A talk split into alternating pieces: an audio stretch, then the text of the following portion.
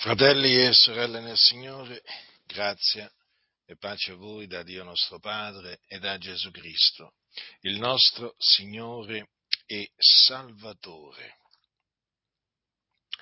Con questa mia predicazione voglio confutare per l'ennesima volta tutti coloro che sostengono che la salvezza non si può perdere. Quindi eh, mi riferisco a eh, coloro che si attengono agli insegnamenti di Calvino, quindi ai calvinisti, che appunto si trovano eh, nelle chiese riformate, presbiteriane, valdesi, Eh, poi mi riferisco eh, a quelli delle chiese dei fratelli, che dicono che anche loro che la salvezza non si può perdere, però a differenza dei calvinisti, quelli della chiesa dei fratelli, tenete sempre presente che non credono nel proponimento delle elezioni di Dio, eh? quindi c'è una differenza, però per quanto riguarda la possibilità di perdere la salvezza, insegnano eh, sia quelli della Chiesa dei Fratelli che i calvinisti, la medesima menzogna, cioè che un credente non può perdere la salvezza. Poi attenzione perché eh, sono arrivati quelli dell'ipergrazia, i predicatori ipergraziani. E questi qua, eh, diciamo, sono, fanno parte dell'ambiente carismatico cattolico, o comunque o dell'ambiente eh, carismatico eh, diciamo presente nelle, nelle, comunità, eh, nelle comunità, evangeliche eh, protestanti. Eh, sì, perché c'è un movimento che si definisce carismatico che accetta il battesimo con lo Spirito Santo, con l'evidenza del parlare in lingue, accetta anche le guarigioni, le liberazioni compiute nel nome di Gesù, ehm, quindi loro non si definiscono propriamente pentecostali, ma carismatici, eh, semplicemente carismatici. Allora, anche questi qua eh, promuovono la stessa, la stessa identica menzogna, cioè che uno che ha creduto non può perdere la salvezza. Quindi con questa mia predicazione torno su questa menzogna per distruggerla, perché le menzogne vanno distrutte.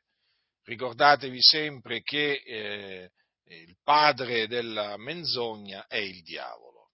Di menzogne ce ne sono così tante nel mondo e tante sono penetrate nelle chiese e si sentono dai pulpiti.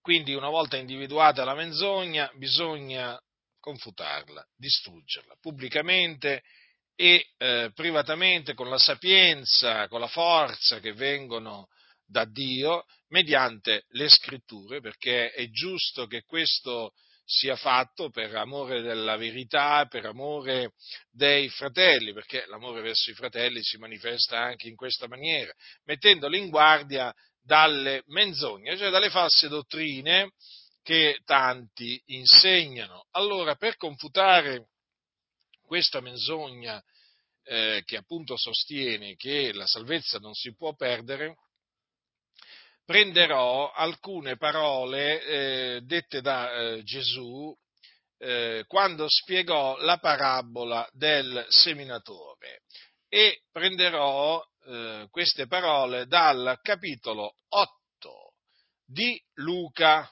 eh? Luca capitolo 8. Ora, Gesù, voi sapete, parlava alle turbe in parabole.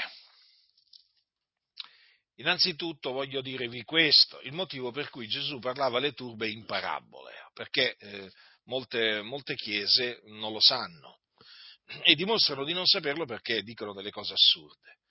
Allora, un giorno i, i, discepoli, accostatesi a Gesù, gli dissero, perché parli loro in parabole? Ed egli rispose loro, perché a voi è dato di conoscere i misteri del regno dei cieli, ma a loro non è dato. perché a chiunque ha sarà dato e sarà nell'abbondanza, ma a chiunque non ha sarà tolto anche quello che ha. Perciò parlo loro in parabole, perché vedendo non vedono, e udendo non odono, e non intendono, e s'adempie in loro la profezia di Isaia che dice Udrete coi vostri orecchi e non intenderete, guarderete coi vostri occhi e non vedrete, perché il cuore di questo popolo si è fatto insensibile, sono divenuti duri d'orecchie ed hanno chiuso gli occhi, che talora non vengano con gli occhi e non odano con gli orecchi e non intendano col cuore e non si convertano e Dio non li guarisca.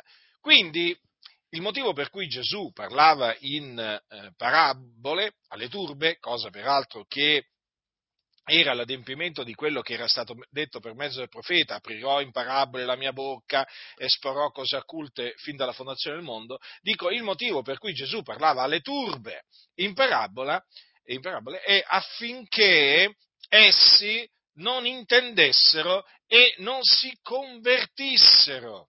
Ma come qualcuno? Ma come qualcuno dirà? Ma com'è possibile? Beh, questo è quello che dice la Sacra Scrittura. Noi crediamo, diciamo, eh, appieno a tutto quello che eh, c'è scritto. Noi non crediamo alle ciance, noi crediamo alla verità.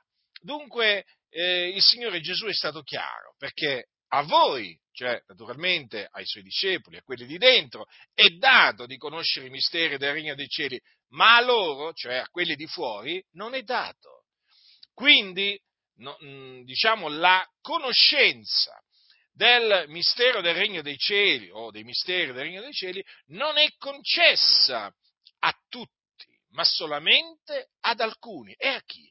A quelli, appunto, che eh, Dio ha decretato innanzi che debbano avere, ricevere questa conoscenza. E sono coloro i cui nomi sono scritti nel libro della vita dell'agnello, che è stato immolato, sin dalla fondazione del mondo. Avete compreso quindi perché noi conosciamo i misteri del Regno dei Cieli? Perché noi siamo di quelli a cui è dato o è stato dato di conoscerli. Eh? Ma allora qualcuno dirà c'è ingiustizia in Dio? Così non sia. Perché Dio ha detto farò grazia a chi vorrò far grazia. Avrò pietà di chi vorrò aver pietà.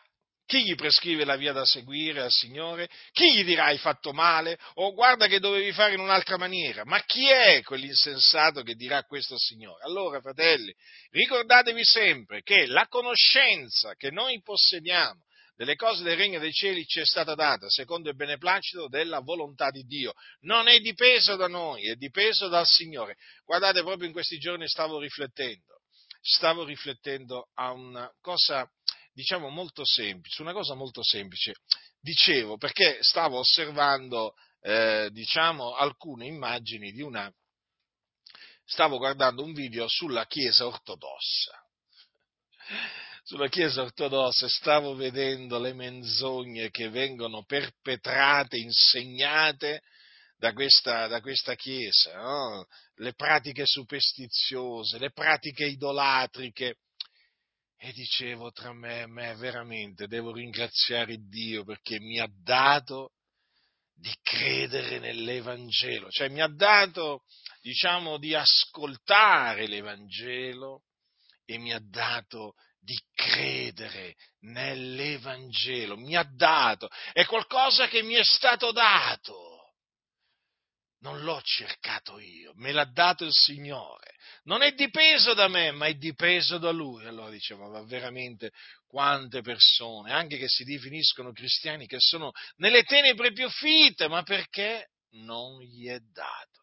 Quindi, fratelli, rallegriamoci nel Signore, perché ci è stato dato dicono, a noi ci è stato dato di conoscere i misteri del regno dei cieli. Rallegriamoci, facciamo festa, il nostro Dio si è compiaciuto veramente di darci questa conoscenza meravigliosa, gloriosa, stupenda, eh? stupenda veramente, Considerate sempre quello che avete ricevuto dal Signore, fratelli, consideratelo sempre. Se non fosse stato per il Signore, noi saremmo veramente ancora nelle tenebre, a brancolare nel, nel buio, eh, senza speranza, senza Dio. E invece adesso siamo nella luce, nella sua meravigliosa luce. Eh? Adesso sappiamo dove andiamo, prima non lo sapevamo. Mm? Adesso sappiamo dove andiamo, adesso sappiamo che stiamo andando eh? in cielo, verso il regno dei cieli, perché quanto a noi la nostra cittadinanza è nei cieli. Eh? Per quello abbiamo l'animo alle cose di sopra e non a quelle che sono sopra la terra. Quindi ricordiamoci sempre di rallegrarci e di dare sempre gloria a Dio. Sempre, fratelli nel Signore, sempre non meritavamo niente ci è stato dato tutto per grazia. Abbiamo ricevuto grazia sopra grazia per mezzo di Gesù Cristo, il Signore, il Salvatore. Dunque, Gesù parlava in parabole per questa, per questa, ragione, perché dovete sempre tenere presente che molti dei giudei erano stati predestinati ad essere induriti, induriti, sì, o indurati, eh? E per questo non potevano credere, appunto perché? Perché Dio li indurò.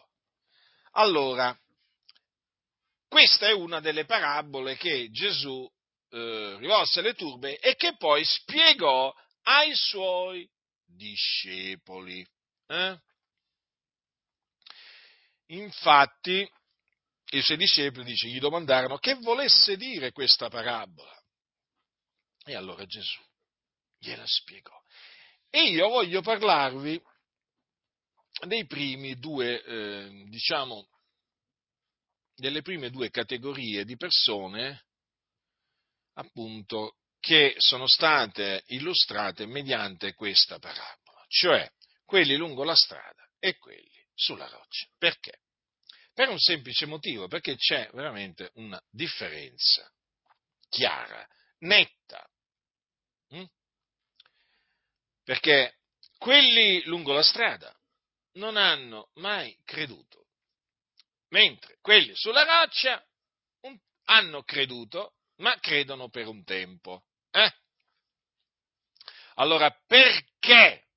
Naturalmente prendo queste due categorie di persone. Perché gli insensati che sostengono, e ignoranti pure, contenziosi, eh, che sostengono che la salvezza non si può perdere, dicono che quelli che la perdono non hanno mai veramente creduto. Ma io dico una cosa allora, già proprio di primo acchitto, ma se perdono la salvezza, se voi dite che perdono la salvezza perché non hanno mai veramente creduto, eh, benché dicessero di avere creduto, ma come hanno fatto a perderla se non l'hanno mai ricevuta?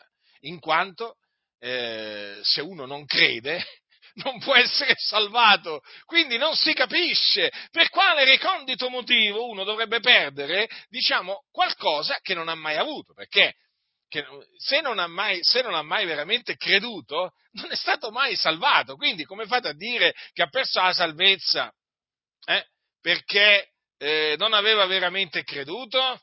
Vabbè, ma questo, questi sono naturalmente discorsi che noi facciamo per rispondere a costoro eh, che si contraddicono su tante cose, naturalmente, ma appunto la ragione per cui prendo queste due categorie di persone è per dimostrarvi che non è come dicono eh, i, diciamo, i calvinisti e gli altri, no? che, qui il, eh, che qui quelli che credono per un tempo, che sono poi, come vedremo, quelli sulla roccia, non hanno mai veramente creduto. No, eh, perché invece hanno creduto, veramente. Non che non hanno mai veramente creduto, no, no, hanno veramente invece creduto, solo che loro credono per un tempo e poi si traggono indietro mentre quelli che eh, hanno ricevuto, quelli lungo la strada, quelli non hanno mai creduto. E quindi il fatto che eh, proprio Gesù nella spiegazione abbia rimarcato proprio questo, eh, è chiaramente è significativo, è molto significativo. Adesso arrivano questi, questi insensati e ci vogliono far credere praticamente che quelli sulla roccia non hanno creduto come, come quelli, ehm, diciamo, eh, lungo la strada. E no, perché il linguaggio è completamente diverso, le cose che ha detto Gesù sono completamente diverse da quelle che dicono questi qua, perché quelli lungo la strada non hanno creduto, mai, eh?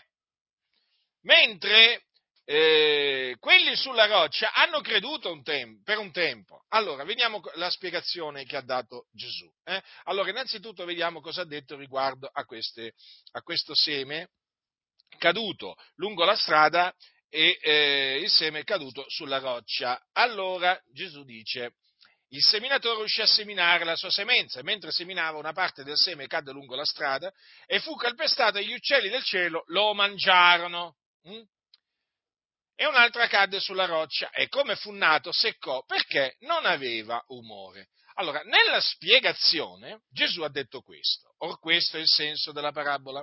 Il seme è la parola di Dio, quelli lungo la strada sono coloro che hanno udito, ma poi viene il diavolo e porta via la parola dal cuore loro affinché non credano e non siano salvati.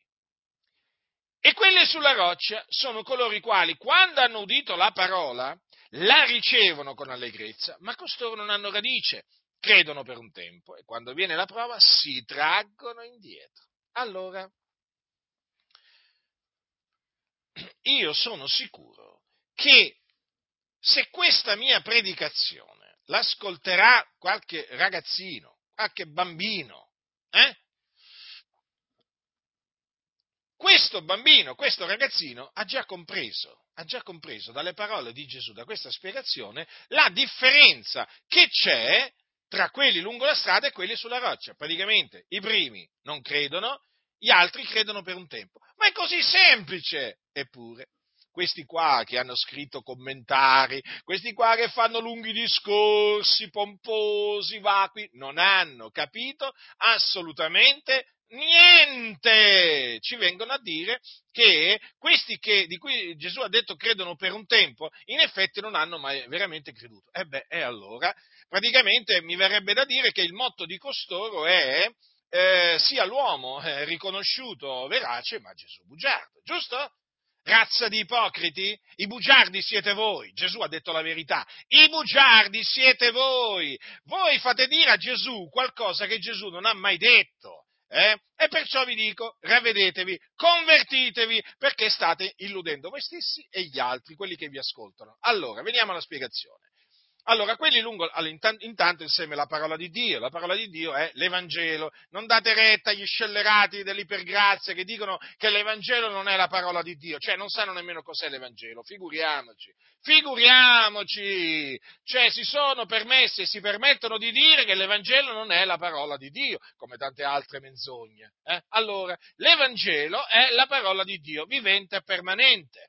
Mm? Sì, la buona novella relativa al regno di Dio, la buona novella che Gesù di Nazareth è il Cristo, è la parola di Dio. E guai a coloro che dicono che non è la parola di Dio. Allora, quelli lungo la strada sono coloro che hanno udito, quindi cosa hanno udito? L'Evangelo. Poi cosa dice? ma poi viene il diavolo e porta via la parola dal cuor loro, la porta via, proprio, sì, sì, letteralmente, la porta via. Per quale ragione? Per quale motivo? Affinché non credano e non siano salvati. Quindi lo scopo di questa, diciamo, azione che fa il diavolo, cioè Satana, è questo. Cioè eh, eh far sì che essi non credano e quindi non siano salvati, perché la salvezza si ottiene credendo nell'Evangelo. Infatti, l'Evangelo è potenza di Dio per la salvezza di ogni credente, del giudeo prima e poi del greco, così è scritto. Ora, è evidente che per essere salvati dunque bisogna credere nell'Evangelo. Se uno non crede nell'Evangelo che ascolta, cioè se non assimila l'Evangelo per fede, non viene salvato. E questo è esattamente quello che succede a quelli che ricevono la parola lungo la strada. Ascoltano, poi viene il diavolo, porta via l'Evangelo dal cuor loro affinché non credono non siano salvati. Quindi questi non credono, non vengono salvati, appunto, perché non credono. Ora, che cosa possiamo mm, dire di altro di quelli lungo la strada? Mm? Io ritengo che questo sia sufficiente. Eh? Non credono e quindi non vengono salvati. È difficile da capire? A me non pare. A me non pare che sia difficile da capire. Veniamo a quelli sulla roccia. Allora, Gesù ha detto che sono coloro, i, oh, sugli luoghi rocciosi, sono coloro i quali, quando hanno udito la parola, la ricevono con allegrezza. Vedete già qui, l'accettano quindi, oh? accettano l'Evangelo, l'accettano con gioia. Che poi accettare l'Evangelo equivale a dire che mh, mm, si crede nell'Evangelo. Eh?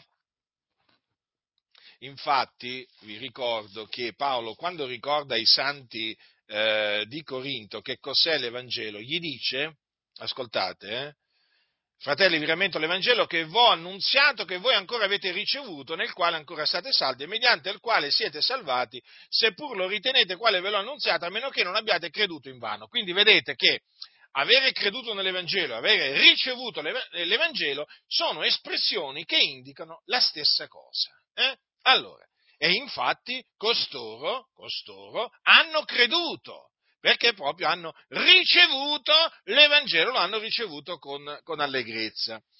Allora, come facciamo a dire che costoro hanno creduto? Eh? In, per, perché Gesù dice costoro non hanno radice, credono per un tempo. Mm. Cosa significa credono per un tempo? Che per un tempo sono salvati perché se credono sono salvati. Credi nel Signore Gesù e sarai salvato. Eh? Vi ricordate? Vi ricordate Gesù cosa diceva? La tua fede ti ha salvato. La tua fede, quindi, mediante la fede nell'Evangelo, si viene salvati. Allora, di costoro, lungo eh, sulla roccia, viene detto che credono per un tempo. Allora, la scrittura dice che il giusto vivrà per fede.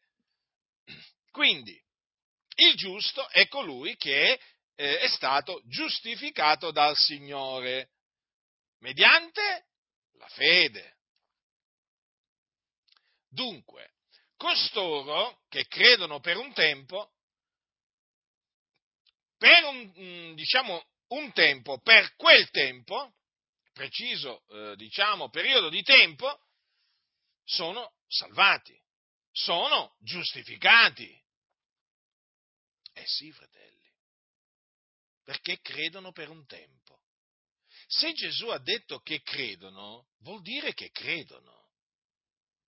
Non si può dire, no, ma qui non hanno creduto veramente. Ma chi dice queste cose qui è uno scellerato. Mette in bocca a Gesù parole che Gesù non ha mai pronunziato o cose che Gesù nemmeno ha mai pensato.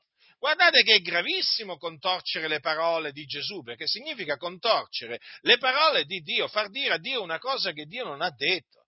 Badate bene che ci sono guai per quelli che aggiungono o tolgono alla parola, o per quelli che, per quelli che contorcono eh, la scrittura se Gesù ha detto credono per un tempo, tutti si devono sottomettere a quello che dice Gesù, il figlio di Dio disceso dal cielo.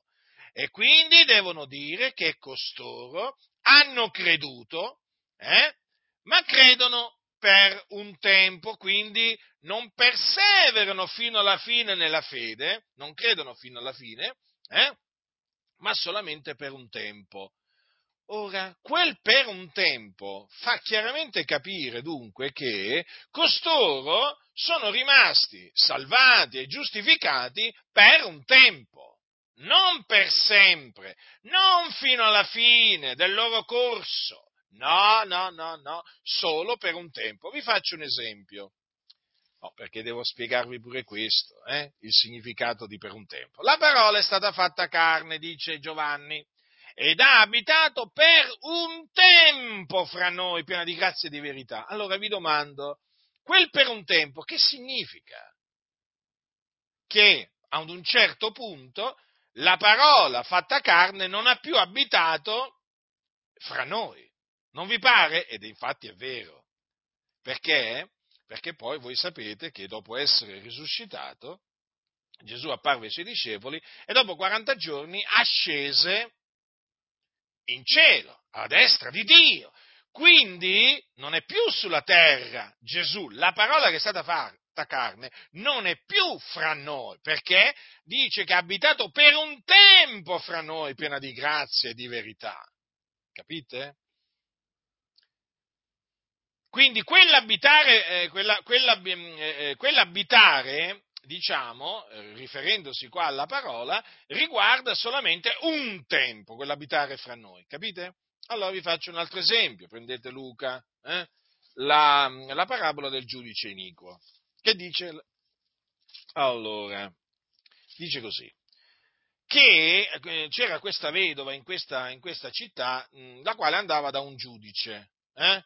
Da un giudice che era un giudice che non temeva Dio, non aveva rispetto per alcun uomo. Questa vedova andava da lui dicendogli fammi giustizia del mio avversario. Ascoltate cosa c'è scritto, cosa ha detto Gesù poi. Ed egli per un tempo non volle farlo. Cosa c'è scritto? Ed egli per un tempo non volle farlo. Non c'è scritto che non volle, non volle eh, farle giustizia per sempre. Eh? Fino a che visse. No, per un tempo non volle fare giustizia a quella vedova. Infatti cosa c'è scritto?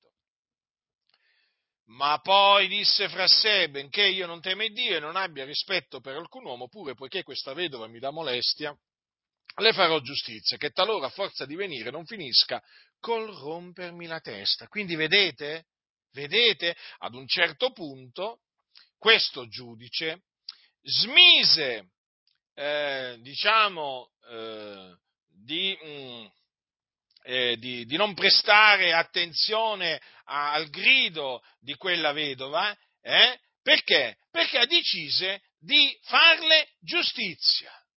Vedete cosa ha detto? Infatti dice, le farò giustizia.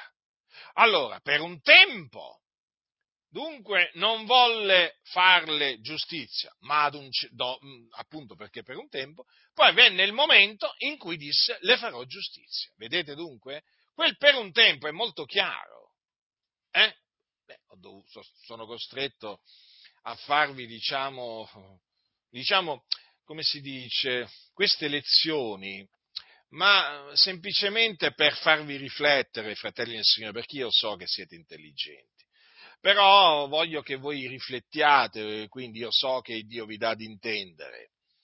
Ma il mio desiderio è che voi comprendiate appieno quello che sta scritto, per poi rispondere a questi cianciatori, a questi ribelli, a questi seduttori di menti, per turargli la bocca, perché questi bisogna turargli la bocca. Hanno stancato e stancano costoro con questa veramente, con questa litania di menzogne che continuano a dire eh, ma non hanno creduto veramente. Come non hanno creduto veramente? Eh? Qui dice credono per un tempo. Quindi, ripeto, per un tempo eh, sono salvati, per un tempo sono giustificati. Ma poi cosa dice? Quando viene la prova si traggono indietro. Vedete? Quindi arriva una prova, subentra una prova. Quando è che subentra la prova? Subentra la prova quando uno ha creduto. Infatti è la prova della nostra fede. Quindi costoro avevano la fede. Ma cosa succede? Che quando viene la prova, costoro si tirano indietro. Vedete? Dunque avevano iniziato a camminare. Camminavano sulla via santa, sulla via della giustizia. Eh? Ma ad un certo punto si traggono indietro. E si traggono indietro quando viene la prova, perché la prova viene. Notate eh, che qui c'è scritto, e quando viene la prova si traggono indietro. Che cosa significa? Che la prova arriva per ciascuno. Per tutti quelli che credono arriva la prova, eh? per tutti, fratelli, perché la nostra fede Dio ha decretato di metterla alla prova. Però ci sono quelli che non passano la prova, sono quelli che credono per un tempo, perché quando viene la prova si traggono indietro, rinnegano il Signore. Allora, eh, che leggiamo nel libro, nel, nell'epistola, scusate, agli ebrei, leggiamo quanto segue. Lo leggiamo questo al capitolo 10, quando eh, lo scrittore dice quanto segue. Eh? Dice, non gettate dunque via la vostra franchezza, la quale ha una grande ricompensa, perché, poiché voi avete bisogno di costanza, affinché, avendo fatta la volontà di Dio, otteniate quello che vi è promesso. Perché? Ancora un brevissimo tempo e colui che è da venire verrà e non tarderà, ma il mio giusto vivrà per fede. E se si, tira, se si trae indietro, l'anima mia non lo gradisce. Ma noi non siamo di quelli che si traggono indietro a loro perdizione, ma di quelli che hanno fede per salvare l'anima. Allora, notate che eh, lo scrittore agli ebrei sta esortando, eh, diciamo, questi nostri eh, fratelli ebrei eh, di nascita eh, a non tirarsi indietro. Eh, l'ha fatto in svariate maniere, se voi leggete, diciamo, i capitoli precedenti vi accorgerete appunto in quante maniere lo scrittore li esorta a perseverare, a non tirarsi indietro e così via. Allora, gli dice, non gettate dunque via la vostra franchezza. Eh? Voi avete bisogno di costanza, quindi dovete essere pazienti. Vedete? Eh? Eh, abbiamo bisogno di costanza, cioè abbiamo bisogno di essere pazienti affinché, avendo fatto la volontà di Dio, otteniate quello che vi è promesso. Ora è evidente che con queste parole lo scrittore li esorta a perseverare nella fede, hm? fino alla fine per quindi ereditare la vita eterna, per poter entrare nel regno dei cieli, per essere salvati nel regno dei cieli. Infatti gli cita mh, hm, delle parole che sono scritte nei profeti e queste parole dicono ancora un brevissimo tempo e colui che da venire verrà e non tarderà, ma il mio giusto vivrà per fede. Vedete dunque? Ma cosa gli dice anche? E se si tira indietro l'anima mia non lo gradisce, vedete c'è quel se. Quindi la possibilità di tirarsi indietro c'è nella vita del giusto, non la, non la si può escludere, perché il Dio ha parlato, dice se si trae indietro l'anima mia non lo gradisce. Ora, perché il Dio non gradisce più chi si tira indietro? Semplice, perché chi si tira indietro smette di avere fede in Dio. Ora, senza fede è impossibile piacergli. Non è scritto così? Non è scritto così, fratelli. Allora, eh, chi si tira indietro praticamente getta via la sua fede. La, mm, sì, la getta via, si sbarazza, si priva della fede, si sbarazza della sua fede, eh, capito? Ecco che cosa succede appunto al giusto eh, che si tira indietro, quindi al giusto che smette di credere nell'Evangelo. Eh sì, che smette di essere gradito a Dio. Perché? Perché torna ad essere un empio. Eh sì, fratelli. Torna ad essere un peccatore, schiavo del peccato. Torna ad essere un figliolo d'ira.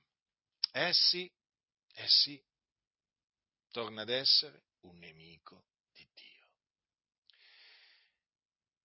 E quindi ciò che lo aspetta al giusto che si tira indietro eh, è la perdizione. Infatti, a quel tempo, già a quel tempo, c'erano quelli che si tiravano indietro a loro perdizione. Infatti, notate cosa dice lo scrittore. Noi non siamo di quelli che si traggono indietro a loro perdizione, quindi esistevano esistevano, ma già che esistevano, esistevano ed esistono ancora oggi, fratelli. Perché le parole che ha detto Gesù, hm, eh, le parole che ha detto Gesù si adempiono, si, si adempirono a quel tempo e si adempiono tuttora. È impossibile che le parole di Gesù non si adempiano, fratelli e Signore, perché sono parole di Dio. Se, se ha parlato di costoro no? sulla roccia, che credono per un tempo, ma mm, dice quando viene la prova si traggono indietro, eh, vuol dire che costoro devono esserci. E infatti c'erano, c'erano fratelli, c'erano c'erano già ai giorni degli Apostoli e hanno continuato ad esserci nel corso della storia della Chiesa. Eh? E fino a quando il Signore non eh, apparirà dal cielo, continueranno ad esserci. Anzi, vi dirò che la venuta del Signore dal cielo non verrà se prima non sia venuta l'apostasia. L'apostasia, sapete cos'è? L'abbandono della fede. Cioè molti giusti smetteranno di credere nell'Evangelo. Sì, sì, prima che Gesù tornerà dal cielo. L'apostasia. Apostateranno dalla fede. Capite? Allora dice lo scrittore, ma noi non siamo di quelli che si traggono indietro alla loro benedizione. Ha parlato così perché esistevano quelli che si traevano indietro alla loro perdizione. E chi erano? Quelli che credevano per un tempo.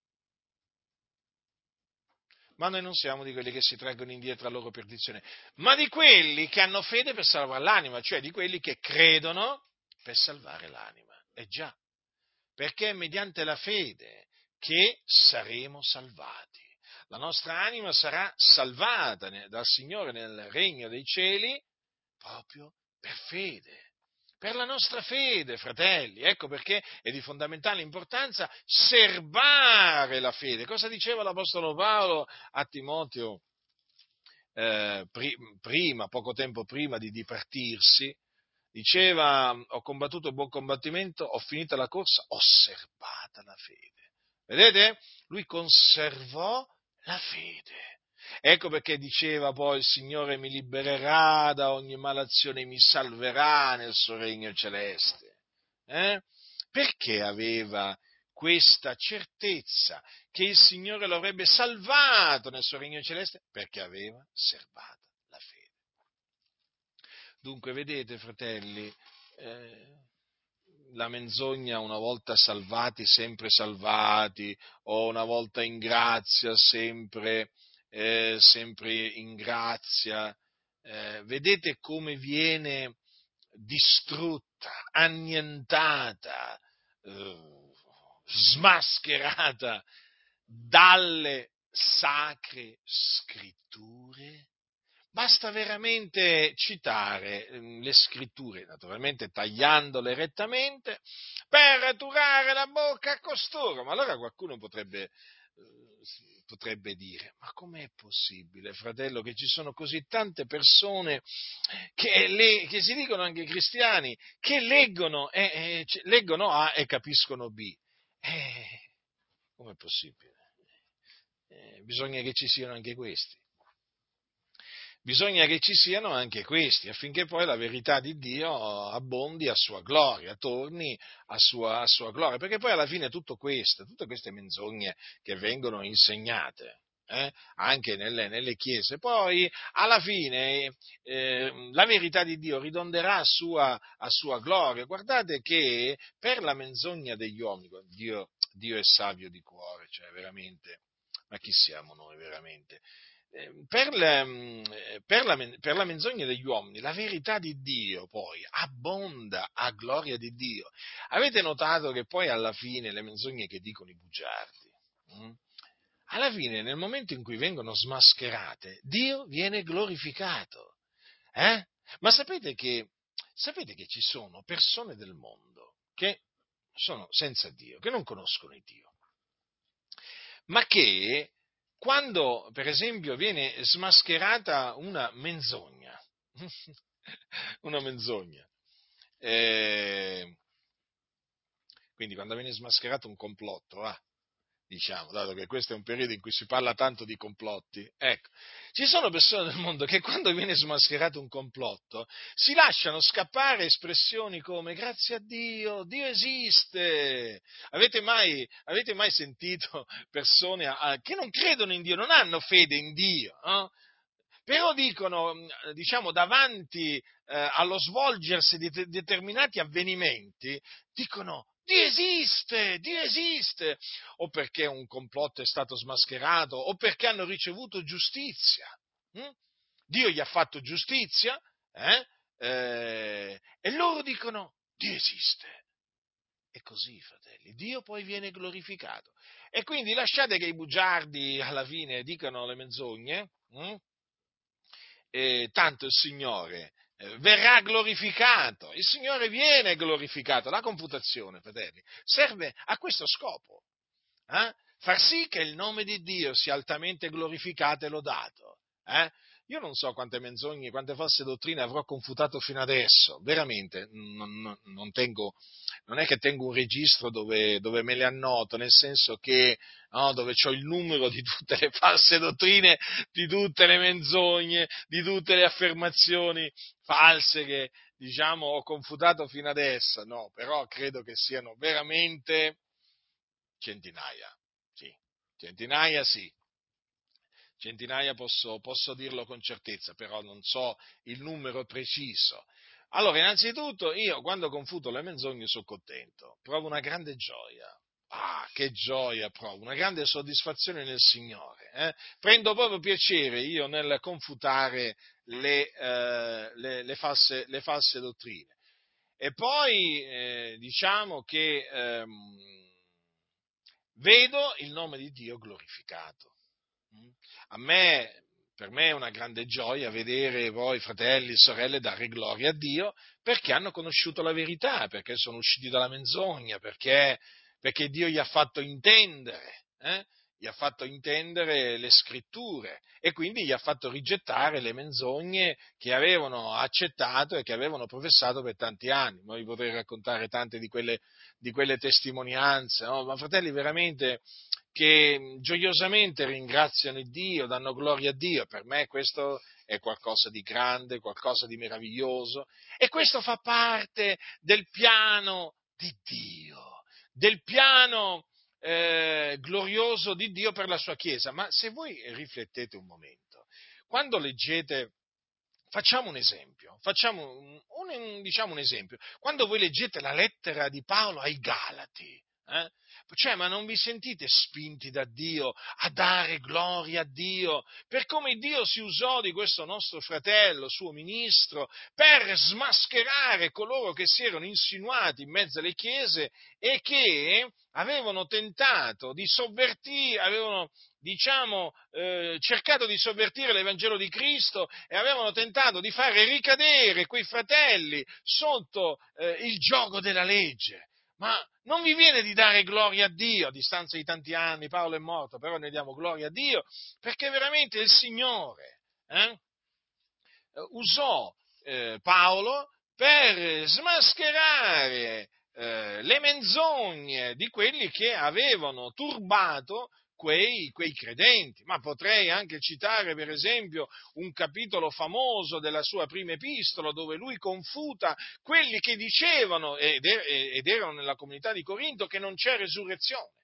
Beh, quando tu, leggi, quando tu leggi quella confutazione fatta da Paolo, dici gloria a Dio. Ancora oggi, peraltro, noi lo usiamo. Queste confutazioni che fece il nostro caro fratello Paolo, ancora oggi le usiamo. Io le uso e do gloria a Dio per, diciamo, perché Dio ha fatto sì che fossero fatte, poi naturalmente appunto, che fossero trascritte e che ci pervenissero veramente un ringraziamento a Dio si deve, si deve, elevare ancora oggi, a distanza di tanti secoli, da quando furono scritte queste parole. Dio deve essere ringraziato perché spinse l'Apostolo Paolo a confutare quelli che dicevano quelle, quelle menzogne. E vi ho fatto appunto solamente due, due, esempi. Vedete dunque, ancora oggi avviene la stessa cosa, fratelli.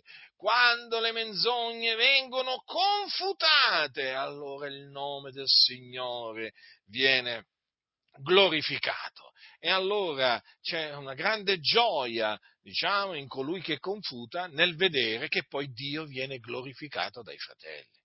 Perché i fratelli danno gloria a Dio, danno gloria a Dio, perché noi vogliamo che Dio sia glorificato per mezzo di Cristo Gesù. E Dio deve essere lodato, celebrato, magnificato, perché da Lui sono tutte le cose, da Lui, fratelli nel Signore. Eh?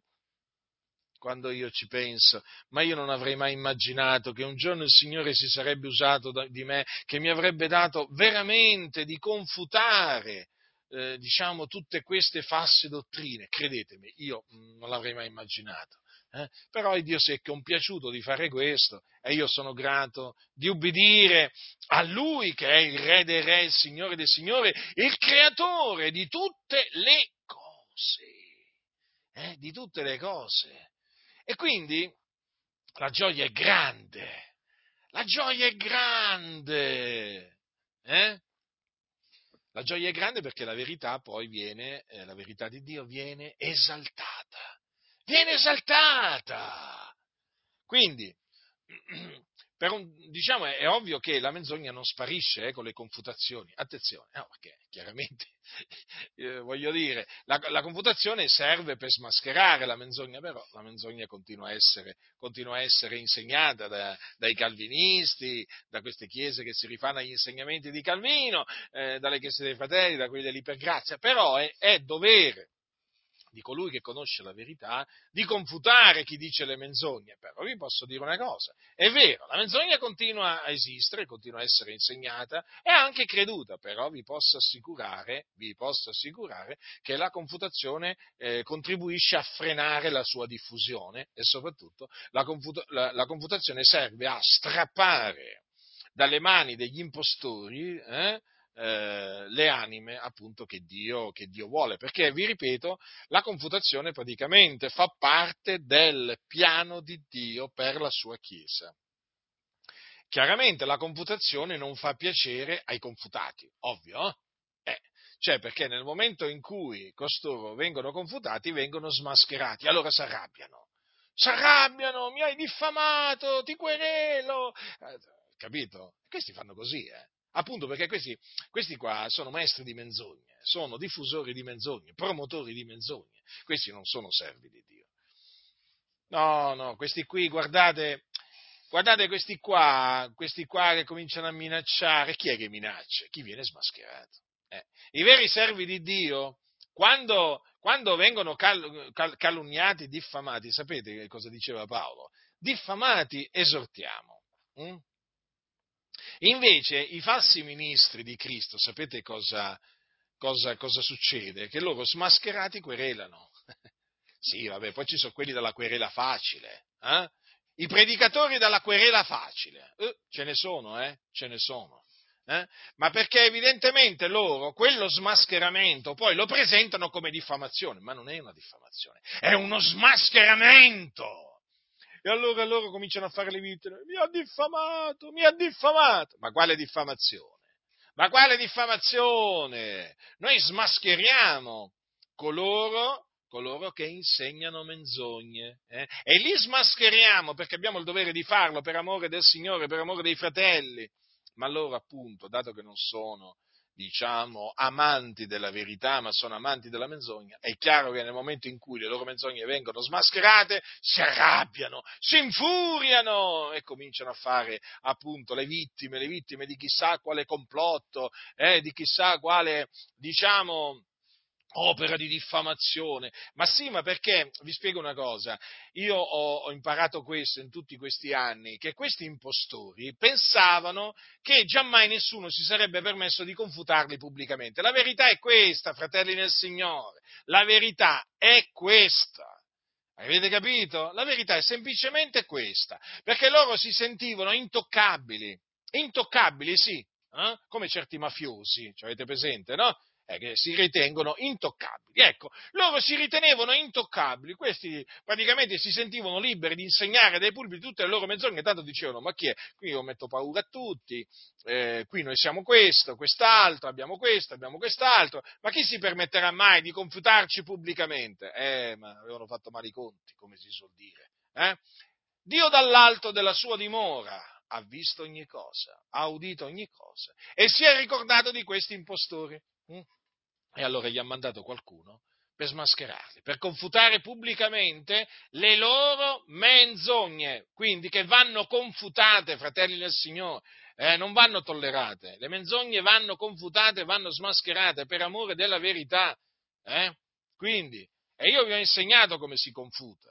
E quindi questo naturalmente per me è anche motivo di gioia, perché naturalmente poi ho grande gioia nel vedere che ci sono tanti fratelli che hanno imparato a confutare le false dottrine. Per me questo è un motivo di gioia e anche di riconoscenza verso Dio, perché tutto questo è opera di Dio. È opera di Dio.